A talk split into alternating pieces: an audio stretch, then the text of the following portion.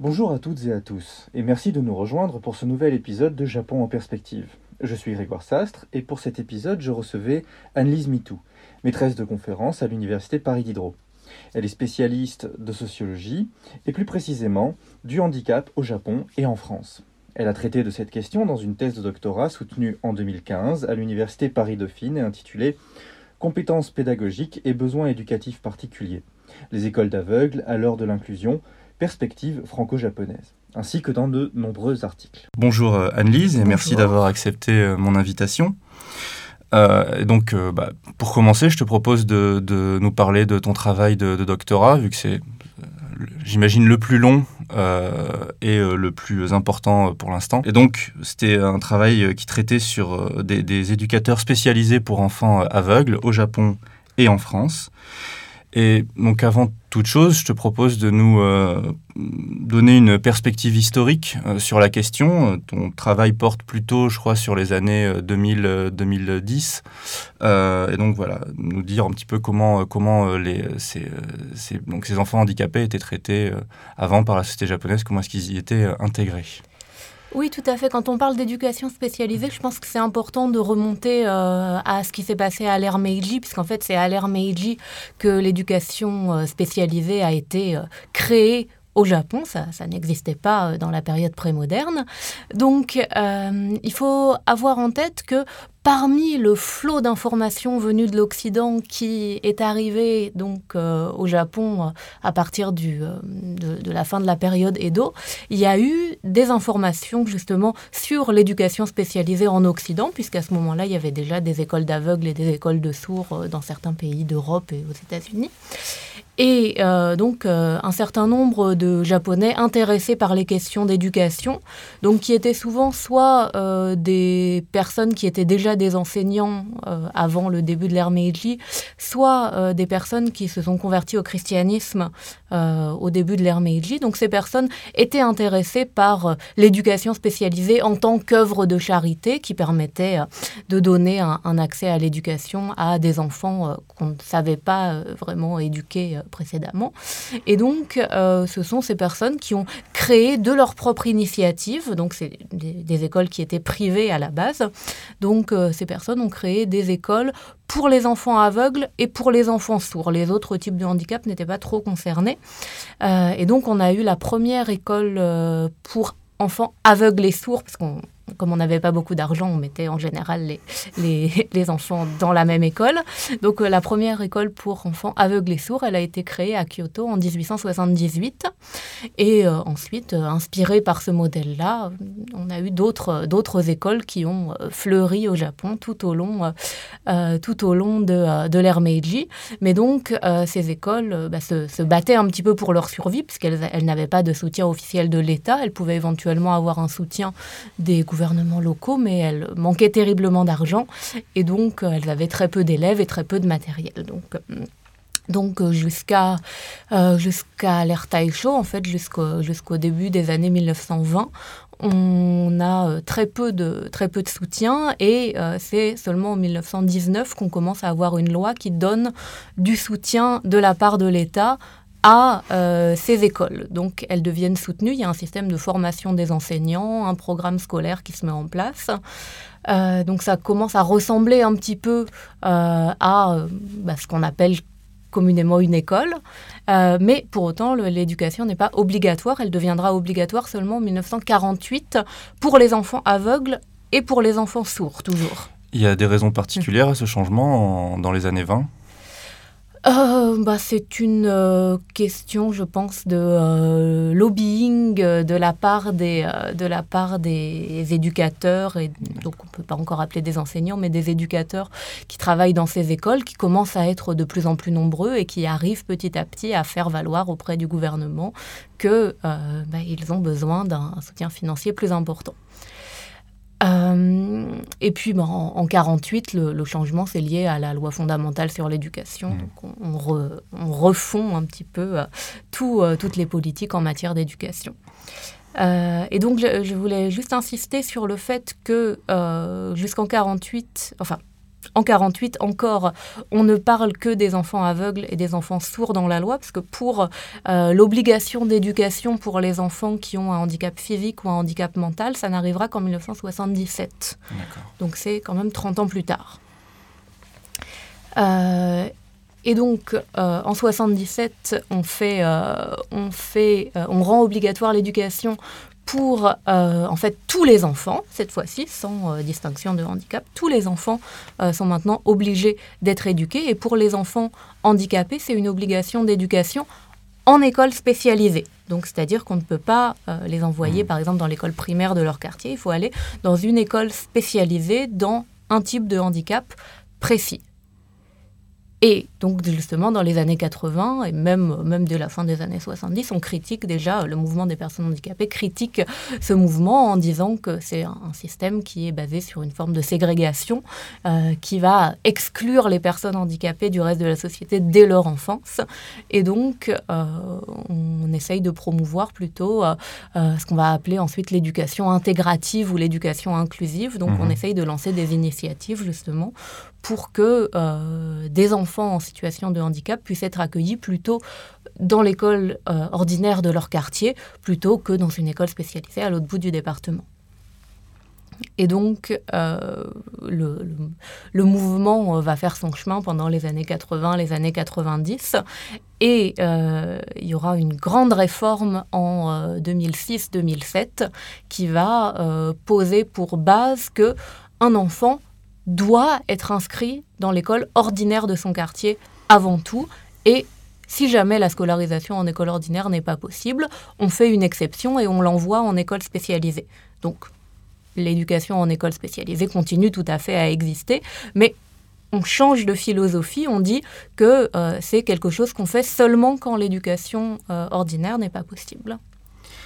D'accord. Est-ce qu'il y a vraiment... Euh, je pense qu'on peut à, peu près imaginer quelles sont les différences entre l'école ordinaire et l'école spécialisée, mais peut-être que tu as des, des, précisions à apporter là-dessus. Est-ce qu'il y a des, différences euh, euh, qui ne seraient pas, mis à part le fait qu'un enfant voilà, qui a un handicap trop lourd a besoin d'un traitement spécialisé? Est-ce qu'il y aurait des différences que tu souhaiterais expliquer ou, alors, euh, je pense qu'en fait, c'est très différent selon le, type de handicap euh, duquel on parle. Ce qu'il faut savoir, c'est que dans les écoles d'aveugles et dans les écoles de sourds, on traite exactement le même programme que euh, dans les écoles ordinaires. On utilise les mêmes manuels scolaires. Dans les écoles pour aveugles, ils ont été adaptés en braille ou en gros caractères, mais on utilise exactement le même programme. Et donc, chaque année, on suit exactement le même programme, puisque l'objectif est que les enfants, à la fin de leur scolarité, aient exactement la même éducation que les enfants qui auraient suivi la scolarité obligatoire euh, ailleurs.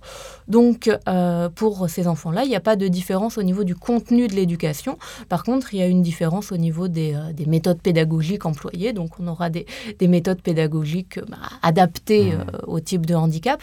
Et surtout, les effectifs dans les classes sont très réduits par rapport à, à l'éducation ordinaire. Donc, dans une école, dans une école pour enfants aveugles, on a, euh, on a peut-être trois enfants par classe, euh, mmh. deux enfants par classe. Parfois, il y a même un seul enfant dans une classe. Donc, ça pose toutes sortes d'autres problèmes dont on aura l'occasion de reparler. Mais euh, effectivement, donc l'apparence est la même que l'éducation ordinaire, mais sur, sur les questions vraiment de pédagogie et d'organisation de la classe, c'est quand même un monde éducatif qui est très différent. D'accord. J'imagine, enfin, peut-être que je me trompe, mais j'imagine que la raison pour laquelle c'était euh, durant Meiji d'abord les, euh, les, les, sourds et, euh, et muets qui, qui, avaient droit à cette éducation spécialisée, c'était peut-être parce qu'on considérait que c'était plus facile de les intégrer ensuite à la société en tant que travailleurs et ainsi de suite, plutôt que des personnes ayant un handicap moteur, peut-être jugées moins aptes à l'époque. Est-ce que je me trompe ou est-ce que ah c'est à peu près bah ça? non, c'est, effectivement, c'est tout à fait ça. Euh, justement, euh, en fait, un des premiers, euh, un des premiers promoteurs de l'éducation spécialisée, c'était Yamao Yozo, donc, qui est aussi le père de la formation des ingénieurs au Japon, qui était donc quelqu'un qui était tout à fait occupé par le développement de l'industrie japonaise. Et donc, ce monsieur a écrit un livre blanc sur l'éducation des, des personnes handicapées. Et dans ce livre blanc, il écrit dit très clairement que l'objectif de l'éducation pour ces personnes, c'est de les faire passer d'un état d'inutilité pour la société à un état d'utilité. Donc de les mettre en action pour le développement économique du Japon. Le choix des mots. Euh, je pense qu'on aura la possibilité de toute façon de revenir dessus parce qu'ensuite on, abordera les questions notamment des mouvements euh, des, handicapés, puis ensuite euh, du, du, travail hein, pour les handicapés au Japon. Et donc sur ta thèse, donc encore une fois, tu t'es intéressé donc très précisément aux éducateurs spécialisés. donc ayant travaillant avec des enfants aveugles.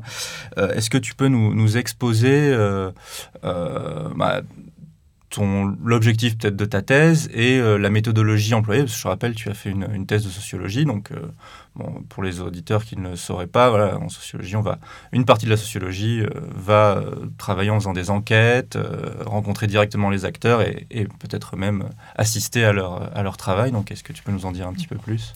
Oui, alors en fait, pour, pour ma thèse, j'avais choisi un sujet qui était relativement restreint, c'est-à-dire que je me suis concentrée uniquement sur les écoles spécialisées. Donc, alors je suis aussi allée voir dans des écoles ordinaires, mais ça n'était pas le but premier de ma thèse.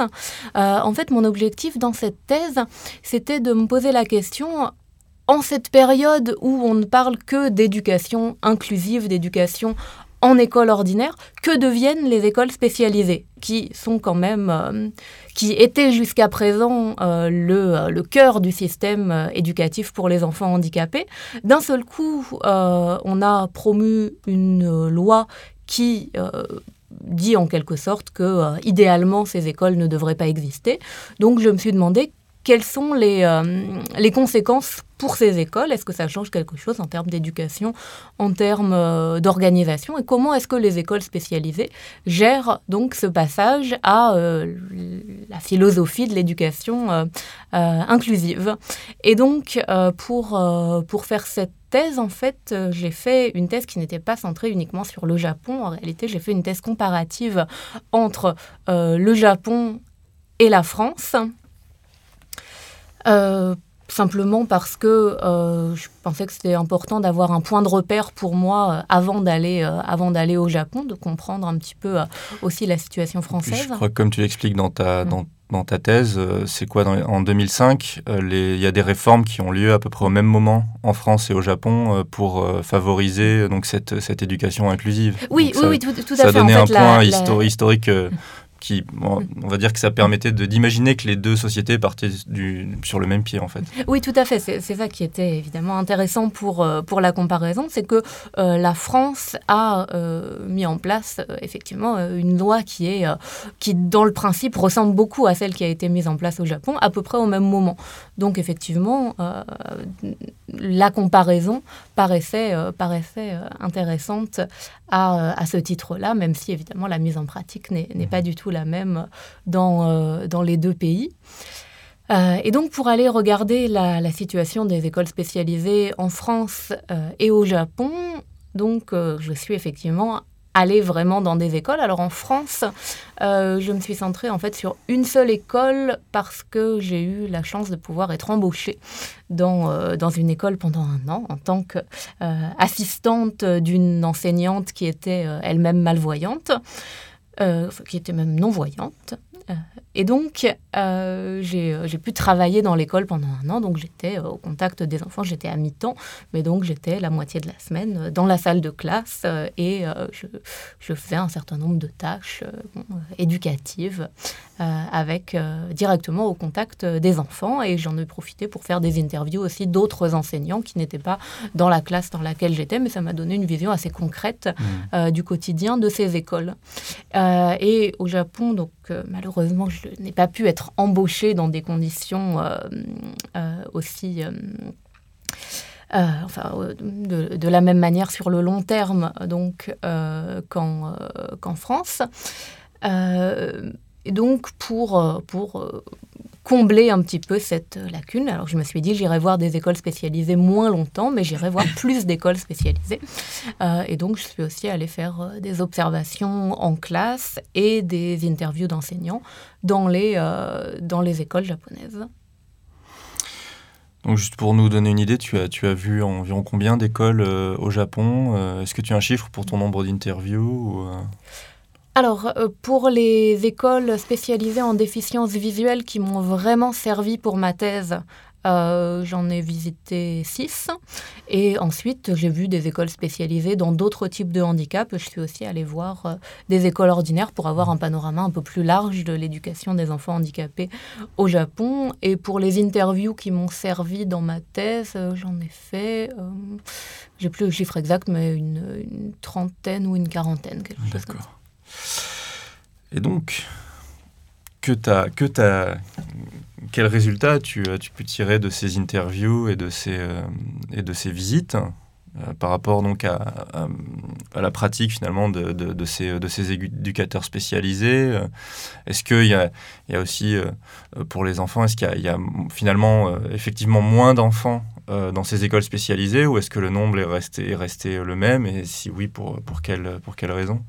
Alors justement, un, euh, un, point commun très important que j'ai trouvé entre euh, la France et le Japon à ce titre-là, c'est que euh, le nombre d'enfants dans les écoles spécialisées n'est pas vraiment en diminution, mais par contre, le profil des enfants est en très forte évolution, encore plus en France qu'au Japon d'ailleurs.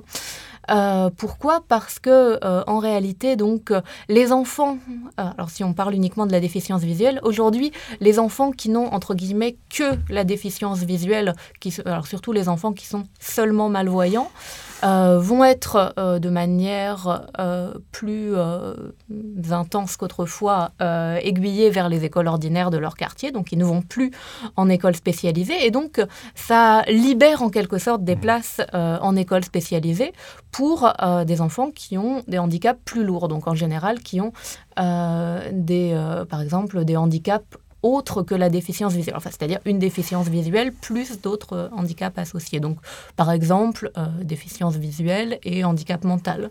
Donc, ce sont des enfants qui, avant, avaient moins de chances d'intégrer ne serait-ce que des écoles spécialisées en fait. Bah, C'était des enfants effectivement qui allaient être ou, alors qui, qui, allaient être dans d'autres types d'écoles spécialisées. Par exemple, des enfants qu'on aurait, qu'on aurait mis dans des, dans des centres d'éducation qui étaient moins calqués sur le modèle de l'école. Hmm.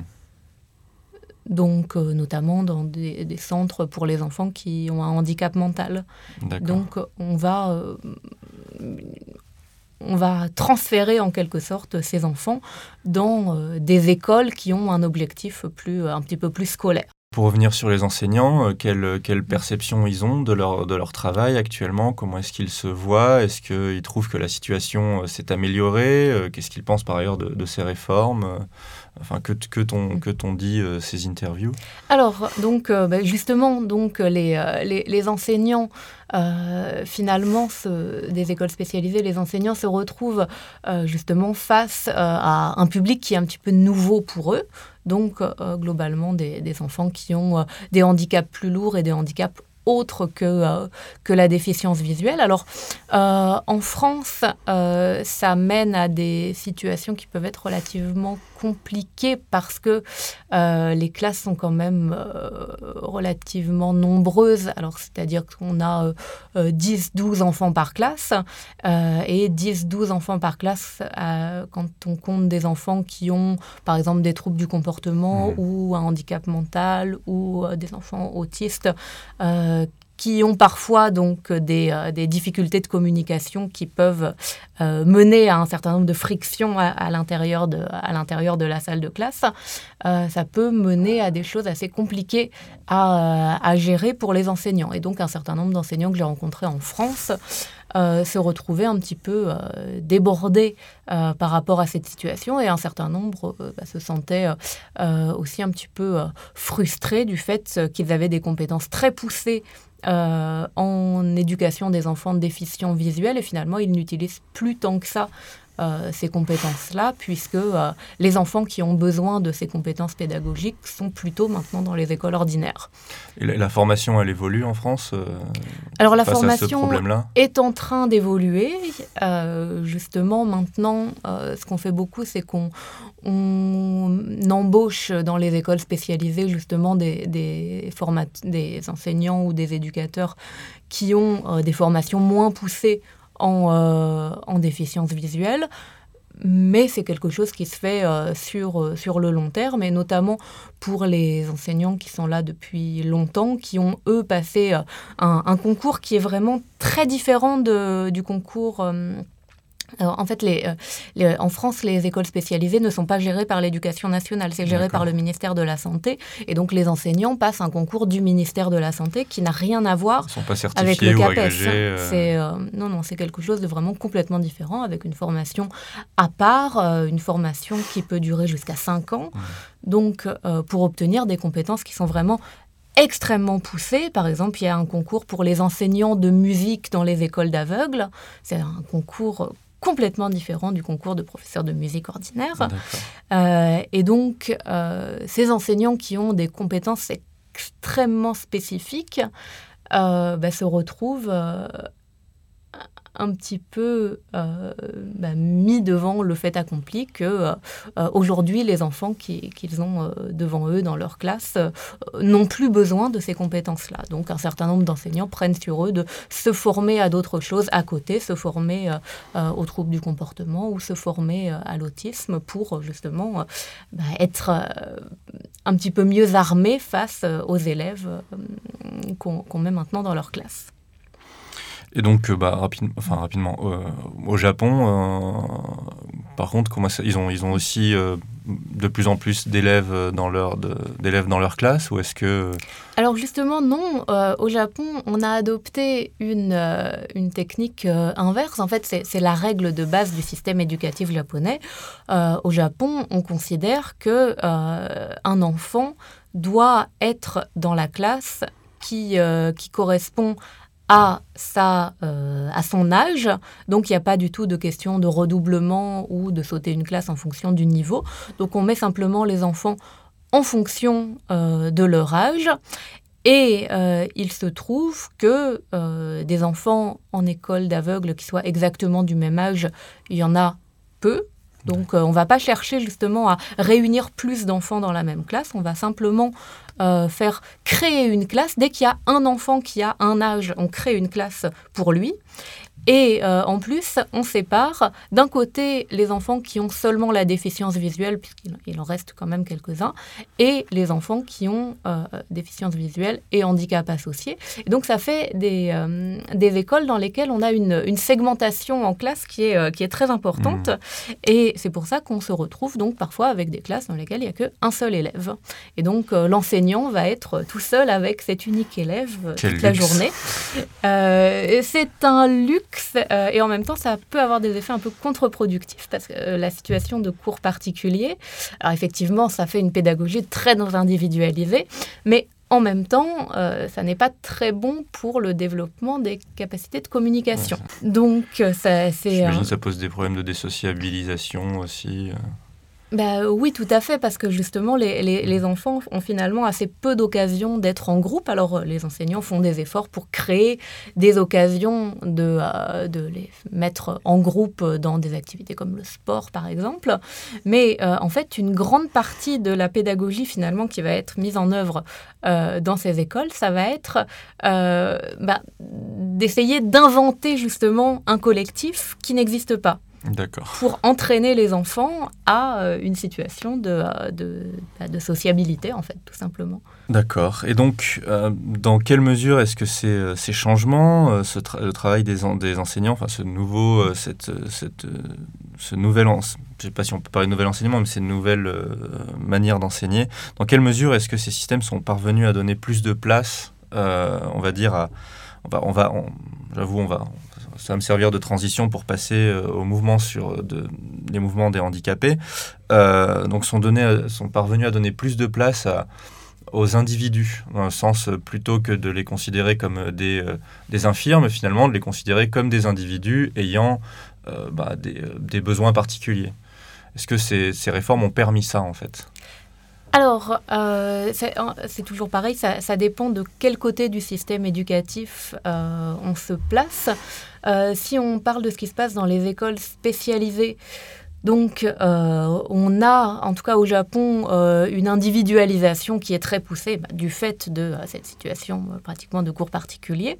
Donc on a une individualisation très poussée, mais justement la difficulté c'est de faire sortir ensuite les enfants de ce contexte où ils sont euh, surprotégés en quelque sorte, euh, où ils ont toujours euh, des, adultes partout autour d'eux. Dans, dans, les écoles, il peut y avoir plus d'adultes que d'enfants.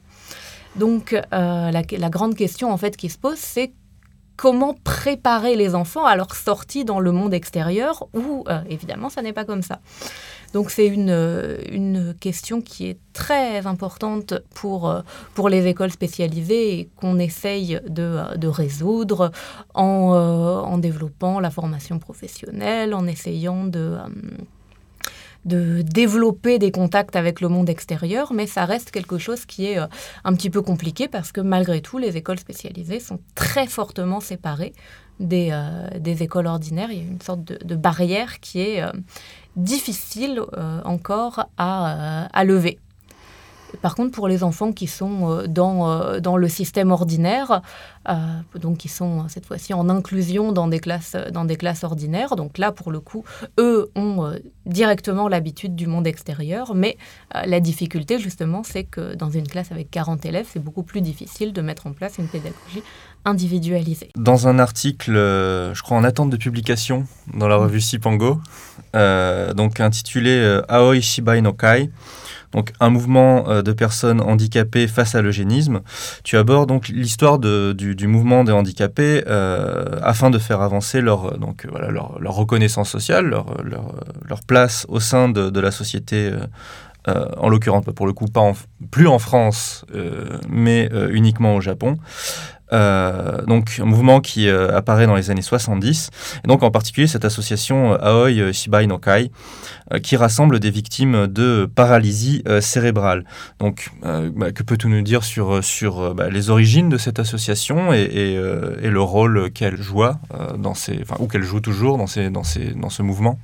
Alors effectivement, c'est une, une association qui a joué un rôle absolument crucial dans, euh, dans l'histoire des mouvements de personnes handicapées au Japon, parce qu'il euh, faut avoir en tête que euh, dans l'après-guerre, alors il existait le mouvement des invalides de guerre, donc qui était bah, mené essentiellement par des personnes qui avaient bah, perdu, perdu un membre ou subi une amputation pendant, pendant donc, la Seconde Guerre mondiale. et en dehors des invalides de guerre, donc pour euh, les invalides civils, euh, finalement, euh, ces, personnes étaient très peu représentées sur la scène politique, et notamment pour les, personnes qui avaient un, un handicap lourd ou un handicap mental, ces personnes étaient essentiellement représentées par des associations de parents. Et donc, euh, Shibanokai, c'est euh, une association qui, euh, qui s'est créée dans les années, euh, à la fin des années 40, début des années 50. ce sont des, des personnes qui sortaient, des anciens élèves d'une ancienne école, d'une école spécialisée qui se trouve à Tokyo, des personnes qui avaient une paralysie cérébrale. et donc, ces personnes ont créé une association bah, pour pouvoir continuer à échanger entre elles après leur sortie de, de l'école spécialisés. Et euh, petit à petit, euh, ces personnes ont commencé à avoir un discours un peu plus, euh, un peu plus politisé, notamment avec l'idée que finalement, sur la scène politique, on entendait la voix de leurs parents, mais on n'entendait pas leur propre voix. Mmh. Et l'idée était de dire que la voix des parents n'est pas forcément représentative de ce que pensent réellement les enfants, euh, notamment du fait que euh, à ce moment-là, le mouvement des parents était essentiellement euh, lié, était essentiellement orienté vers l'idée de réclamer plus d'établissements spécialisés, plus d'écoles spécialisées, plus d'endroits où mettre les enfants, mais d'endroits qui seraient très isolés du reste de la mmh. société. Et donc, euh, les membres d'Aoishiba no Kai euh, considéraient que euh, pour eux, l'idéal, ça n'était pas forcément d'être dans un établissement spécialisé isolé du reste du monde. Ils auraient préféré qu'on mette en place un système qui leur permettrait, par exemple, d'avoir leur propre appartement et d'habiter en ville comme tout le monde. Dans cet article, je crois que tu parles notamment d'un des membres de cette association, dont le nom, euh, je suis désolé, m'échappe euh, maintenant, euh, et notamment ses textes. Et l'une des questions qui est donc traitée, c'est notamment l'idée qu'il y, bah, y avait des lois eugénistes au Japon, en fait, et donc il, il lutte notamment contre ces, ces, lois, considérant voilà, qu'il faut traiter les, handicapés comme des individus comme les autres.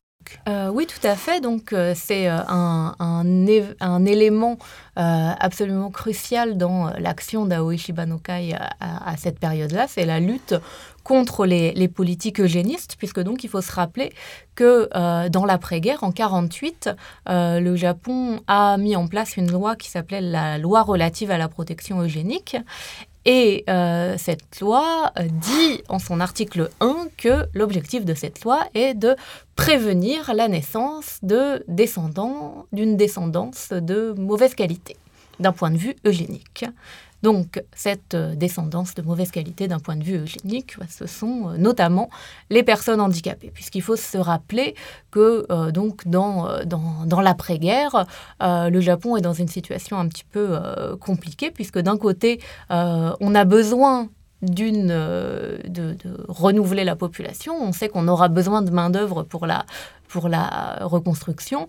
Et euh, en même temps, on n'a pas les moyens de nourrir beaucoup d'enfants, puisque le Japon est encore dans une situation un peu de, de pénurie. Et donc, le gouvernement japonais adopte euh, cette loi, en quelque sorte, pour sélectionner la meilleure main-d'œuvre pour, euh, pour la future reconstruction. Et donc, euh, la conséquence pratique de cette loi, c'est qu'on va euh, notamment euh, stériliser un certain nombre de personnes qui ont des handicaps qui sont considérés comme héréditaires et qui sont considérés comme non souhaitables pour, pour la société. Donc, on aura des opérations de stérilisation qui vont être menées pendant les années 60-70. La loi va rester en vigueur jusqu'en 96 toujours ce, côté utilitariste envers les, handicapés. Hein. Soit on, les forme pour qu'ils puissent travailler, euh, ou là, on s'en débarrasse finalement. Objectivement, c'est ce qui se passe. Euh, oui, oui, tout pour, à fait. Pour hein, éviter euh, d'avoir des gens qui, soient, qui sont dépendants, en fait. Oui, tout à fait. Au, cœur de la réflexion sur le handicap, il y a vraiment cette idée d'utilité ou de mise en utilité des personnes. Donc comment, mm. comment s'appelait ce, militant euh, ah, euh, C'est Yokozuka Koichi, qui était euh, donc l'un des, l'un des membres fondateurs et qui est devenu ensuite président d'Aoishiba Nokai. Et donc il a écrit des textes vilipendant l'eugénisme. Tu veux nous en dire un petit peu plus ou... Oui, alors il faut, il faut peut-être se remettre dans le, dans le contexte de l'époque. En fait, il y a deux événements qui vont vraiment déclencher l'ire d'Aoishiba Nokai. le premier événement, c'est un procès en fait euh, qui a lieu à Yokohama en 70. Donc euh, le procès, en fait, c'est le procès d'une femme euh, qui a tué sa fille qui avait donc une paralysie cérébrale. Et donc, au moment du procès, il y a un, grand mouvement populaire de soutien envers cette femme. C'est un mouvement qui est bah, créé par euh, des, parents d'enfants handicapés qui se reconnaissent dans, euh, cette femme euh, et qui expliquent que euh, cette femme n'est pas une meurtrière, puisqu'en fait, elle a tué son enfant simplement parce qu'elle n'avait pas d'autre choix, parce qu'il n'y avait pas d'établissement spécialisé à proximité de chez elle où elle aurait pu euh, mettre son enfant euh, dans, de, bonnes conditions. Donc il y a un grand mouvement de, soutien vis-à-vis de, cette femme et le le juge va être euh, sensible euh, aux arguments de, ce mouvement et donc finalement, cette femme va être condamnée à une, euh, peine, mais qui est inférieure à la peine minimale qui est, notamment, normalement requise en cas de meurtre. Donc ça veut dire que juridiquement, l'infanticide de cet enfant handicapé n'est pas qualifié comme étant un meurtre ordinaire en tout cas. Ça a fait, juste, ça, ça, a fait jurisprudence cette, ce jugement. Est-ce que par la suite d'autres personnes qui, qui ont bah, tué leurs enfants, s'il y en a eu, ont, ont, eu le même jugement plus, on va dire, gentil? Alors ça, j'avoue que je ne sais pas. Mais en tout cas, euh, ce qui est sûr, c'est que cette affaire a euh, déclenché une grande colère donc euh, chez les membres d'Aoshi Banokai qui euh, ont euh, décidé justement de se mettre en action pour défendre l'idée que la vie d'un enfant handicapé devait être respectée au même titre que la vie d'un autre enfant ou d'une autre personne adulte même. Euh, et donc, en insistant sur l'idée que le meurtre d'un enfant handicapé, enfin l'infanticide d'un enfant handicapé, est bien un meurtre. Euh, et donc, euh, Yokozuka a écrit beaucoup de textes dans lesquels euh, il, il explique finalement que euh, la, vie des personnes handicapées euh, doit, être, euh, doit être respectée et que on ne peut pas se satisfaire d'une société qui aurait intégré, intériorisé l'idée de l'eugénisme et l'idée de l'inutilité et du, du, malheur fondamental des personnes handicapées. En tout cas, il défend l'idée que les personnes handicapées doivent avoir le droit de défendre leur propre vie et leur propre droit à exister comme tous les autres êtres humains. Hmm. Juste pour, euh, pour donner une précision, euh, le, les, les, victimes, de, les gens qui, sont, euh, qui ont une paralysie cérébrale, juste pour les, les auditeurs, qu'est-ce que, que ça fait Alors, il y, y, a beaucoup de formes différentes de paralysie cérébrale. en général, les gens ont d'assez importantes difficultés d'élocution, donc ils n'ont pas du tout de handicap mental, mais ils ont des difficultés d'élocution qui sont très importantes, qui peuvent aller de euh, simplement une élocution assez difficile à comprendre à euh, pas du tout possible de parler. Et donc euh, ensuite, il va y avoir des, des, personnes qui vont être vraiment en fauteuil roulant, qui auront du, du, mal à accomplir les gestes de la vie quotidienne, mais il peut aussi y avoir des personnes qui, qui peuvent marcher debout, qui vont avoir peut-être une main qui, qui sera un peu paralysée. Donc il y, y, a vraiment des degrés très, très divers dans cette, dans cette catégorie. Merci pour cette précision. Donc évidemment, si on parle des, années 70, euh, ça, donc un mouvement voilà de, social, euh, ça, ça, fait, euh, enfin en tout cas moi évidemment ça me fait penser au mouvement, en tout cas autour du 68 japonais, même si la période est beaucoup plus longue, hein, des années 50 aux années aux années 80. et évidemment on pense au mouvement à la fois au mouvement de féministes, parce que euh, j'imagine que ce, c'est les questions voilà, de, du fait de se débarrasser euh, des enfants potentiellement handicapés, ça peut être lié aux questions d'avortement, même si je ne sais pas si à l'époque déjà on avait beaucoup de tests euh, sur le, handicap que pouvait avoir un, un fœtus. Et donc, est-ce qu'il est y a un lien, en fait, avec... Euh, et oui, par ailleurs, mais bon, je pourrais toujours reposer la question, mais aussi, euh, évidemment, il y a, voilà, le scandale de Minamata, euh, ainsi que les scandales liés à la pollution de l'air des industries japonaises. Hein. À l'époque, il y avait très peu de régulation. et donc, il y a eu quelques procès retentissants dans ces années-là. donc, est-ce que, voilà, ce, mouvement de, défense des, handicapés a, trouvé des, des points de liaison avec ces mouvements, à la fois les les mouvements euh, féministes, euh, les mouvements des femmes et, et ceux des, des, bah, des, victimes de la pollution, de la pollution industrielle. Alors ça, c'est particulièrement intéressant parce que effectivement, on peut se dire qu'il y a beaucoup de points communs entre ces différents mouvements et effectivement, euh, Aoshi Banokai finira par nouer des coopérations avec d'autres mouvements, mais dans les années 60-70, en réalité, c'est des rapports qui sont essentiellement conflictuels avec les autres euh, mouvements sociaux. Alors, bah, l'exemple du, mouvement féministe euh, est euh, particulièrement intéressant. Alors, il faut rappeler, et ça c'est important, que dans les années 60-70, à la tête d'Aoshi Banoka, il n'y a que des hommes, comme dans la plupart des mouvements sociaux de cette époque, sauf le mouvement féministe. Donc, les, femmes dans la direction d'Aoshi Banoka y arriveront beaucoup plus tard, et justement, c'est peut-être avec leur arrivée que les relations vont être un peu moins tendues. Mais donc, dans les années 60-70, il n'y a que des hommes à la tête d'Aoishi Banokai et le discours d'Aoishi Banokai euh, peut être qualifié d'un petit peu misogyne. Mmh. Pourquoi? Parce que justement, euh, les membres d'Aoishi Banokai euh, se posent là, effectivement la question de, de l'infanticide et de l'avortement. Alors les, justement, les diagnostics prénataux commencent à apparaître à la fin des années 60. Euh, et donc, se pose la question de euh, comment, euh, comment, comment traiter ces, ces questions d'infanticide et, d'avortement. Donc la, la, réaction de la part des membres d'Aoishi Banokai, c'est tout à fait catégorique. L'infanticide et l'avortement, c'est la faute des femmes. Les femmes sont toutes potentiellement des meurtrières. Et euh, ça se voit particulièrement en 72, au moment où il y a une proposition de révision de la loi justement de protection eugénique qui comporte des paragraphes sur l'avortement. Donc il est question de restreindre l'accès à l'avortement, mais d'ajouter une clause qui autoriserait l'avortement en cas de détection d'un handicap dans le fœtus. Donc, euh, les mouvements féministes sont évidemment opposés à cette révision de loi parce qu'elle restreint l'accès à l'avortement. Les mouvements de personnes handicapées sont aussi opposés à cette proposition parce qu'il euh, y a cette question de clause euh, concernant donc euh, la détection d'un handicap euh, dans le fœtus.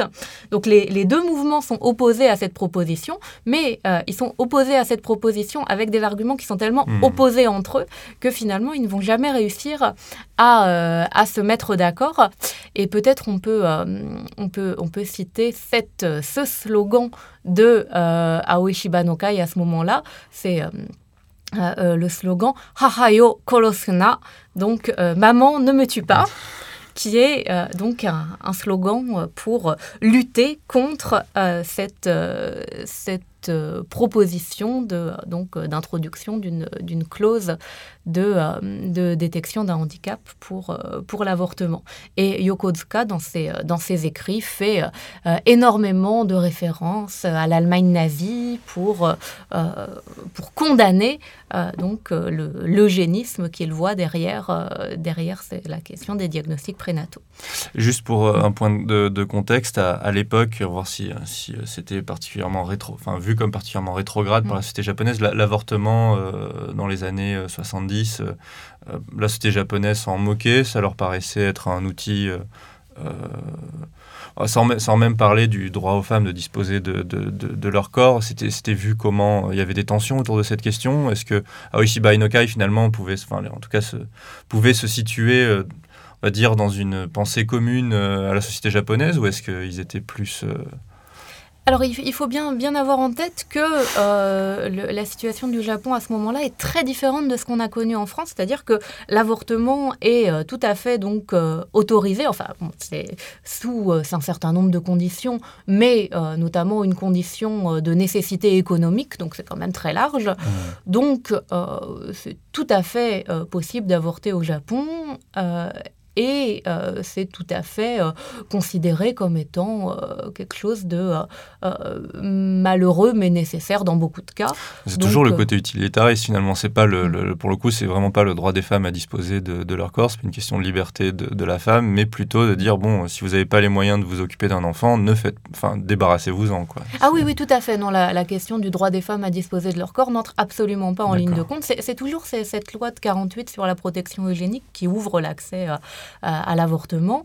Et euh, donc, cette loi, comme je l'ai dit, c'est euh, plutôt une loi euh, qui concerne voilà, le, le, contrôle de la natalité, mais pour des raisons effectivement essentiellement économiques. Et la question du droit des femmes n'est absolument pas, absolument pas abordée, abordée dans ce cas-là.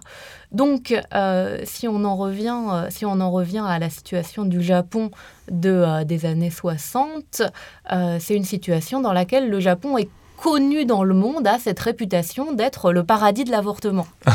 Très bien. Et donc, euh, les, à un moment donné, un groupe, euh, un groupe euh, bouddhiste qui a une oreille à la diète, qui s'appelle Seicho no Ie, commence à justement à évoquer l'idée que l'avortement, ça n'est pas bien d'un point de vue religieux. Et donc, ce groupe, justement, va pousser cette proposition de loi pour restreindre l'accès à l'avortement. Mais avant la fin des années 60, personne, ou en tout cas personne sur la scène publique, n'est vraiment contre l'avortement. Et donc, euh, pour venir au deuxième volet de ma question précédente, donc sur les, euh, donc c'est les, euh, bah, les victimes de la, de la pollution, est-ce qu'il y a eu là aussi des, des, des euh, conjonctions ou pas du tout avec les mouvements d'handicapés euh Alors c'est pareil, il finira par y en avoir, mais euh, ça va prendre beaucoup de temps. C'est un petit peu la même chose qu'avec les mouvements féministes. En fait, Aoi Shibanokai a une rhétorique qui est très basée sur le fait d'assumer le handicap comme une identité de dire je suis handicapé, c'est ma particularité individuelle, c'est mon identité, c'est ça me constitue en tant que personne et ça n'est pas un malheur et ça n'est pas quelque chose de négatif, c'est simplement ce que je suis. Et euh, quand euh, les membres d'Aoishiba no Kai ont des discussions avec euh, des associations qui, qui sont en, lien avec les questions de, pollution, alors on a des, des, comptes rendus de, de rencontres par exemple, euh, qui euh, nous disent qu'un membre d'Aoi Shibanokai va par exemple poser la question euh, donc vous militez contre la pollution parce qu'elle produit des enfants handicapés, donc vous considérez que être un enfant handicapé c'est pas bien, donc vous considérez que les personnes handicapées ne devraient pas exister. Donc le membre de l'association écologiste dit oui, oui c'est bien ça, et donc la personne, le membre d'Aoi Shibanokai dit bah, dans ce cas-là c'est pas possible de discuter avec vous. Mmh. Donc euh, la, coopération avec ces associations euh, ne va pas pouvoir se faire, en tout cas dans les années 70. Euh, et il va même y avoir plutôt, plutôt des frictions, et notamment aussi du fait, alors ça c'est dans les années 80, mais on a un autre épisode assez, assez marquant où une association de, de lutte contre la pollution organise une exposition pour montrer euh, les dégâts engendrés par la pollution. Et dans cette exposition, ils exposent euh, côte à côte des photos de plantes, des photos de singes et des photos de personnes handicapées, tout ça mis côte à côte pour montrer, regardez euh, le mal que produit la pollution. Et donc les membres d'Aoshi Banokai n'apprécient pas du tout d'avoir la photo d'un enfant handicapé à côté de la photo d'un singe et ça crée une sorte de, de scandale et euh, donc euh, à nouveau une, une impossibilité de coopérer avec ce type d'association. Oui, on comprend bien euh, toutes les, toutes les tensions, en fait, à la fois sur le, bah, les questions de, reconnaissance, le, besoin de reconnaissance en tant qu'individu à part entière et, de, ne pas être stigmatisé finalement par la société. Et en même temps, toutes ces autres problématiques qui se posent également. On ne va pas défendre la pollution non plus. Enfin, J'imagine, c'est toutes ces tensions qui ressortent. Euh, donc nous avons parlé du rapport euh, au mouvement féministe, mais je crois que tu as aussi travaillé euh, sur la place des femmes dans ces, mouvements. Oui, bah, effectivement, donc ce qui m'a amené à, m'interroger sur la place des femmes au sein de ce mouvement, c'était justement ce, conflit avec les mouvements féministes. Je me suis dit, mais est-ce qu'il n'y aurait pas eu une passerelle naturelle entre les deux mouvements qui serait les femmes en situation de handicap? Et donc, j'ai cherché où étaient les femmes en situation de handicap, ou plus exactement, à quel moment elles sont arrivées à quel endroit. et donc, donc, ce que j'ai remarqué, c'est qu'effectivement, au début d'Aoi Shibanokai, les membres, les membres de la direction sont uniquement des hommes et les femmes sont simplement euh, à l'arrière pour le soutien logistique comme dans les autres mouvements sociaux. Et donc, euh, à tel point que euh, au début des années 70, il y a en fait un sous-groupe féminin d'Aoishiba no Kai qui se crée, qui s'appelle Shipi Onna no Kai, qui euh, est donc euh, un mouvement qui en fait essaye de se désolidariser de euh, la rhétorique misogyne de la majorité de l'association, qui essaye de se désolidariser un petit peu des, du discours des, des hommes de l'association et qui essaye de réfléchir à une, une manière différente de, euh, de penser le militantisme. Euh, et notamment, c'est cette association qui commence à, à parler euh, un petit peu plus des questions de, de stérilisation, puisqu'en réalité, les victimes de stérilisation sont dans 90 et plus des cas des femmes. Et finalement, à Uishibanoka, il n'en parlait que très peu. Mmh. Donc, euh, ce sont les femmes qui vont euh, faire émerger ce, euh, ce nouveau sujet. Et puis, à partir de la fin des années 70, des années 80, donc, des femmes commencent à arriver à des postes de direction au sein de, de l'association. Et en fait, pourquoi des femmes arrivent à la direction à ce moment-là C'est assez intéressant, c'est parce que en 81, c'est l'année internationale des personnes handicapées de l'ONU. Et euh, à ce moment-là, certaines entreprises japonaises s'engouffrent un petit peu dans la brèche et disent, nous, on va faire quelque chose, faire quelque chose de généreux à l'occasion de cette année des personnes handicapées. On va euh, donner de l'argent, on va créer des bourses qui vont permettre à des gens du mouvement des personnes handicapées japonais d'aller aux États-Unis rencontrer des personnes du mouvement des personnes handicapées américains. Et donc, euh, finalement, parmi les personnes qui vont recevoir ces bourses pour aller aux États-Unis, il y a beaucoup de femmes. Et ces femmes-là vont revenir au Japon en ayant euh, une expertise, euh, une expertise du fait qu'elles ont passé du temps aux États-Unis, qu'elles connaissent des méthodes américaines qui ne sont pas connues au Japon, qu'elles vont pouvoir introduire au Japon. Et en plus, elles parlent anglais, donc elles vont être beaucoup mieux placées pour toutes les activités de coopération internationale. Et donc c'est ça qui va permettre finalement que plus de femmes arrivent à des postes importants au sein du mouvement japonais. Et donc ça, ça va se faire au début des années 80. D'accord. Donc depuis 2018, euh, à peu près, peut-être un petit peu avant, tu as commencé, euh, tu as une, tu as commencé une nouvelle enquête euh, sociologique. et donc cette fois-ci, tu t'intéresses aux questions d'intégration des personnes handicapées dans le monde du travail. Donc, est-ce que tu peux nous expliquer, bien là encore, l'objectif de, ton enquête et, comment est-ce que tu, quelle est là encore la méthodologie que tu que tu emploies, Quels sont tes interlocuteurs dans le monde du travail japonais, là encore. Alors c'est une enquête qui est en fait un petit peu en deux volets puisque euh, comme, euh, comme pour le système éducatif, il y a eu euh, des, réformes récentes dans le but de promouvoir donc l'emploi des personnes handicapées dans les entreprises ordinaires puisqu'avant la, la plupart des personnes handicapées travaillaient dans des ateliers spécialisés où il n'y avait que des travailleurs handicapés et généralement avec un salaire qui était inférieur au salaire minimum. Ça, dépend, il y a différents types d'ateliers. Mais euh, donc, euh, l'idée est de promouvoir plutôt l'emploi dans des entreprises ordinaires avec l'idée que euh, ça permet aux personnes déjà d'avoir accès à un meilleur salaire et puis en plus que ça, ça favorise leur intégration sociale donc générale. Euh, et puis, il y a peut-être un, autre objectif euh, euh, moins avoué qui est que le Japon est en train de faire face à une pénurie de travailleurs. Hmm. Donc, ben, on a envie d'avoir des travailleurs supplémentaires.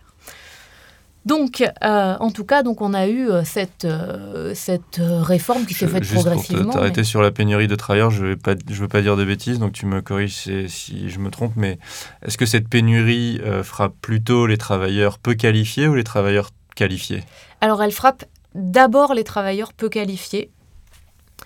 Mais euh, pour euh, les travailleurs qualifiés, on va commencer aussi mmh. à, être euh, face à... Donc ces, ateliers spécialisés, tu me disais, ont plus, tendance à, proposer des, des, travaux peu, qui demandent peu de qualification, si j'ai si bien compris. Alors oui, oui, oui, tout à fait. Hein. C'est plutôt pour, c'est plutôt pour du travail un peu répétitif en général, type euh, travail à la chaîne, type euh, mise en sac de légumes ou ce genre de choses. Ok. Euh, mais donc, euh, en tout cas, on, a un petit peu ces deux, euh, ces deux mondes du travail qui sont séparés. Il y a d'un côté le milieu spécialisé, protégé, et puis de l'autre côté, bah, le, monde du travail classique. et donc, pour, pour mon enquête, enfin pour mes enquêtes, parce qu'en fait, j'essaye de faire deux enquêtes, je me suis dit que c'était intéressant de regarder d'un côté ce qui se passe dans le milieu protégé et d'un autre côté ce qui se passe dans, dans le monde du travail ordinaire. Alors, pour pour euh, pour le milieu protégé, en fait, euh, je vais euh, visiter des ateliers protégés, je fais aussi des, interviews. Bah, à la fois de, travailleurs dans, ces ateliers et de, de, personnes aussi de personnes qui... quand on dit personnes qui travaillent dans ces ateliers, ça, ça, veut dire deux choses différentes. Il y a les personnes handicapées qui sont travailleurs handicapés dans les ateliers, mais il y a aussi des, des personnes qui, qui les aident en fait pour, pour l'accomplissement du travail, qui mmh. servent à la formation ou à l'organisation de l'atelier, ce genre de choses. Donc, euh, je fais un petit peu des, interviews de, ces différentes personnes. Et puis pour ce qui est du monde euh, du travail ordinaire, donc euh, là, je fais directement des interviews de personnes handicapées en emploi. En fait, j'ai fait une, une, enquête surtout sur les travailleurs handicapés qualifiés puisque euh, avec le développement de l'éducation ordinaire, il y a aussi des personnes handicapées qui vont à l'université. Et donc, euh, je me pose la question, euh, que deviennent ces personnes handicapées diplômées de l'université? Est-ce que finalement, elles arrivent à s'insérer dans le monde du travail comme n'importe quel diplômé de l'université, ou est-ce qu'elles ont des trajectoires un petit peu spécifiques du fait du handicap? Et donc, euh, je fais, euh, j'ai, fait euh, quelques interviews, j'ai fait une quinzaine d'interviews pour le moment de travailleurs handicapés diplômés de l'université. Et donc, je leur ai posé un petit peu des questions sur leur parcours professionnel, déjà leur insertion à la sortie de l'université ou aussi leur éventuellement dans, dans, le cas des personnes qui ont acquis un handicap après avoir été déjà euh, embauchées dans une entreprise, qu'est-ce que ça a changé dans leur carrière d'avoir euh, acquis ce handicap? Euh, et bon, ce, dont on se rend compte, c'est qu'effectivement, globalement, les, les, travailleurs handicapés dans, dans, les entreprises ordinaires ne se sentent pas traités comme des employés comme les autres. Mmh. notamment du fait qu'ils n'ont pas du tout la même mobilité que euh, la même mobilité de carrière que euh, les autres employés. Donc, euh, leur employeur va euh, souvent rechigner à leur donner des postes à responsabilité, toujours en mettant en avant le fait que c'est pour la sécurité ou ce genre de choses. Non, dans ce poste-là, vous seriez, il faut absolument faire beaucoup de voyages professionnels. Donc, vous, comme vous ne pouvez pas voyager, on n'explique pas vraiment si la personne peut voyager ou pas, mais vous, vous ne pouvez pas voyager, donc on ne vous donne pas ce poste.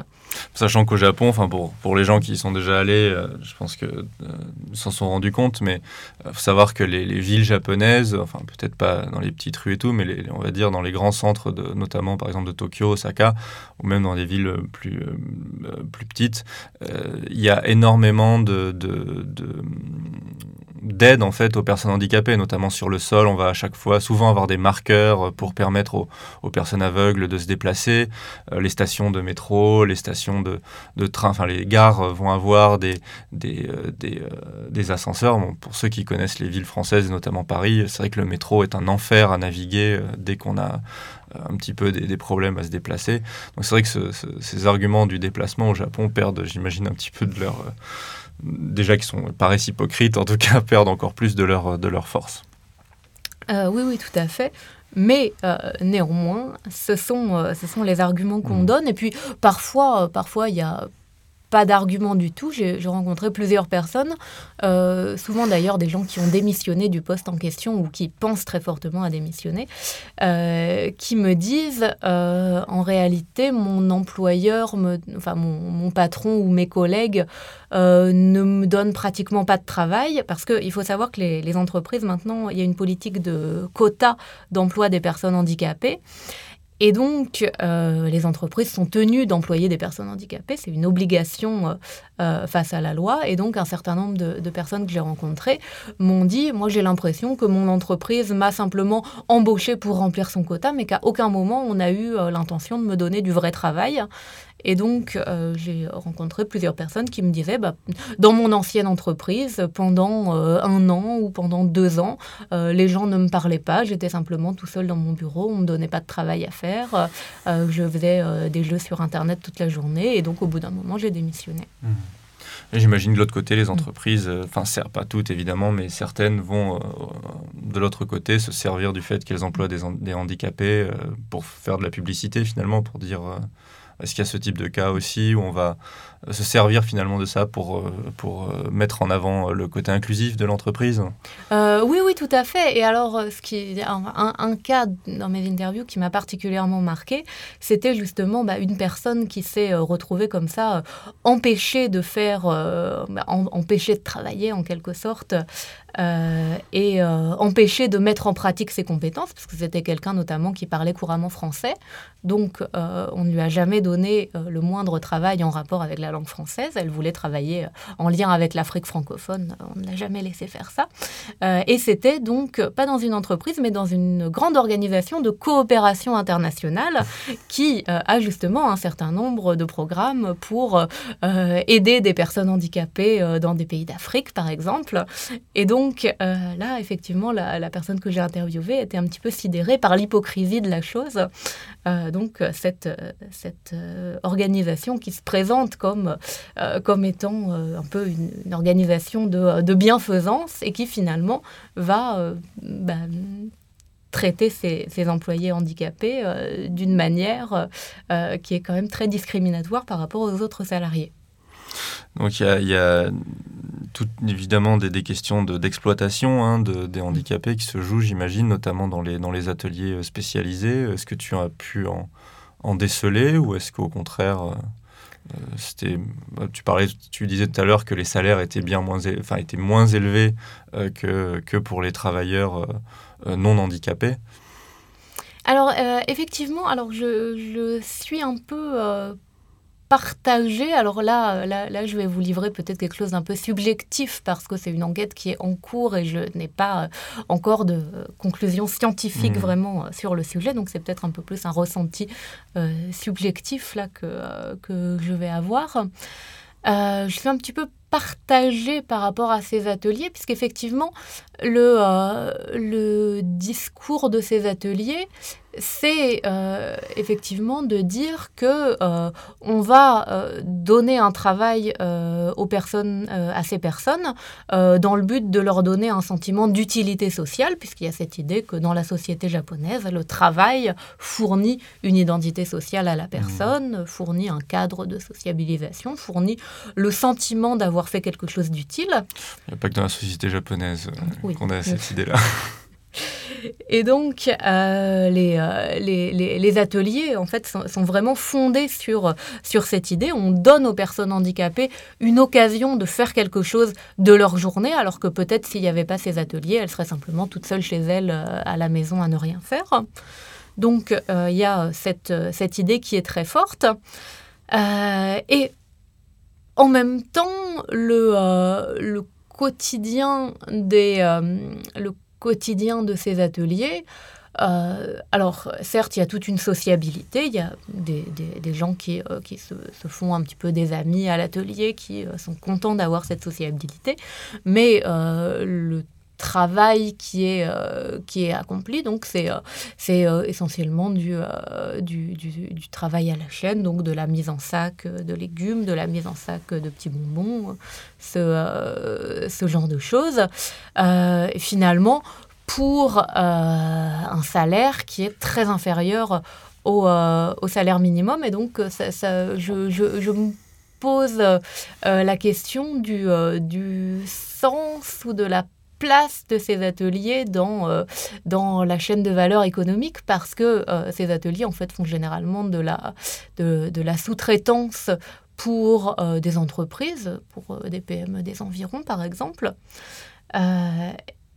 et dans ce cas-là, bah, effectivement, on se dit les entreprises qui sous-traitent à ces, euh, à ces ateliers, effectivement, bah, vont euh, pouvoir sous-traiter à un coût de main-d'œuvre qui est euh, immensément moins cher que si c'était des personnes travaillant au, au, salaire minimal. Mmh. Donc, je, voilà, je, je, me pose la question du, du modèle économique qui est, qui est sous-tendu par, par ces ateliers. Alors, je précise que ça n'est pas le cas de tous les ateliers. Il y a aussi des ateliers, par exemple, qui sont, surtout pour les personnes qui ont un handicap mental, il y a beaucoup de petites boulangeries, donc où on fait fabriquer du pain par des personnes euh, qui ont un handicap mental. C'est un métier qui est très courant pour les personnes euh, qui ont un handicap mental au Japon. C'est un petit peu surprenant d'un point de vue français, mais au Japon, c'est vraiment très courant. Mais, euh, mais en tout cas, au Japon, il va y avoir euh, ces ateliers où on fabrique du pain et puis ensuite on le vend directement aux habitants du quartier. Et donc ça crée un lien entre les personnes et les habitants du quartier. C'est aussi quelque chose qui, euh, qui fonctionne tout à fait bien. Donc je ne suis pas du tout en train de, de, de dénoncer l'intégralité du système. Il y a des, hmm. des, ateliers qui sont tout à fait ouverts sur l'extérieur et insérés dans un, dans un modèle économique qui est simplement celui du circuit court. qui, D'accord. Donc, qui n'a rien à voir avec ce que j'ai décrit précédemment. Très bien. Euh, avant de conclure, euh, je, bah, je, voulais juste euh, savoir si tu, quels étaient tes projets futurs. Déjà, bah, pour cette enquête, tu penses pouvoir la, la terminer d'ici, d'ici quand? Euh, bah, j'essaye de euh, j'essaye d'en faire euh, un petit bout un petit bout chaque année donc je vais essayer d'en refaire un petit bout là là au printemps mais je pense que il me manque encore peut-être une session ou deux sessions d'interview pour pouvoir dire que j'aurais vraiment que j'aurais vraiment terminé. D'accord. Au sujet souhaiterais-tu t'intéresser dans les dans les années à venir je crois notamment que euh, les Jeux Olympiques de Tokyo euh, se, prêtent euh, aux questions autour du handicap. Bah, oui, tout à fait. Puis je pense que c'est, on est, on va entrer dans une année où le monde entier aura les yeux, les yeux braqués sur le Japon. Donc, je pense que c'est très important que le, monde des études japonaises se saisisse un petit peu de, de, de cet objet que sont les, les, Jeux olympiques de Tokyo et euh, bah, dans mon cas, je m'intéresse particulièrement aux Jeux paralympiques, qui sont beaucoup, euh, beaucoup mis en avant justement euh, par, par le comité d'organisation. On ne cesse de dire ce sont les Jeux olympiques et paralympiques de Tokyo. On mmh. met vraiment les deux sur le même plan dans le, dans le discours. Et il y a beaucoup de d'activités de préparation qui sont euh, mises en place. On parle beaucoup plus aussi du handicap dans les médias que ce qu'on faisait précédemment. Euh, il y a aussi des travaux qui sont, euh, qui sont organisés. Donc, bah, ça, m'intéresse beaucoup de regarder comment ces jeux sont préparés et puis surtout, ça m'intéressera beaucoup de savoir comment ils vont se dérouler et éventuellement quel impact ils vont avoir puisque on a l'impression que pour le moment, on a un grand tourbillon de promotion du handicap et de promotion des personnes handicapées. Et donc la question, c'est aussi, est-ce que ça va durer après 2020 ou est-ce que ça va simplement euh, retomber parce que c'était juste pour cet événement? Donc je pense que ça, c'est une, une, première direction euh, qui, euh, qui, qui m'intéresse beaucoup pour la suite de mes recherches. Et puis, dans un deuxième temps, un petit peu plus sur le long terme. alors, je me suis beaucoup intéressée pour le moment à, la vie des personnes handicapées réelles, mais je pense que ce serait intéressant aussi de s'intéresser à la représentation des personnes handicapées, euh, la représentation notamment dans les médias. Donc, euh, puisque c'est quand même ça qui forge pour beaucoup l'image que la société va mmh. avoir du handicap. En tout cas, c'est un vecteur important. Donc, je pense que c'est intéressant aussi d'étudier ce qui se passe euh, à ce niveau-là, au niveau de la représentation. Donc, nous allons euh, clôturer cet entretien sur ces, sur, ces, sur ces dernières questions futures. Donc, je, vais, bah, je te remercie encore. Merci donc, on remercie Anne-Lise Mitou pour avoir participé à cet entretien. donc, vous trouverez une bibliothèque biographie indicative à la fois euh, des travaux d'Annelise et euh, du euh, sujet dans la description de l'enregistrement. Je souhaite, pour terminer, également remercier l'INALCO et Thierry Dikin pour avoir rendu possible cet enregistrement. Donc merci pour votre écoute et à très bientôt.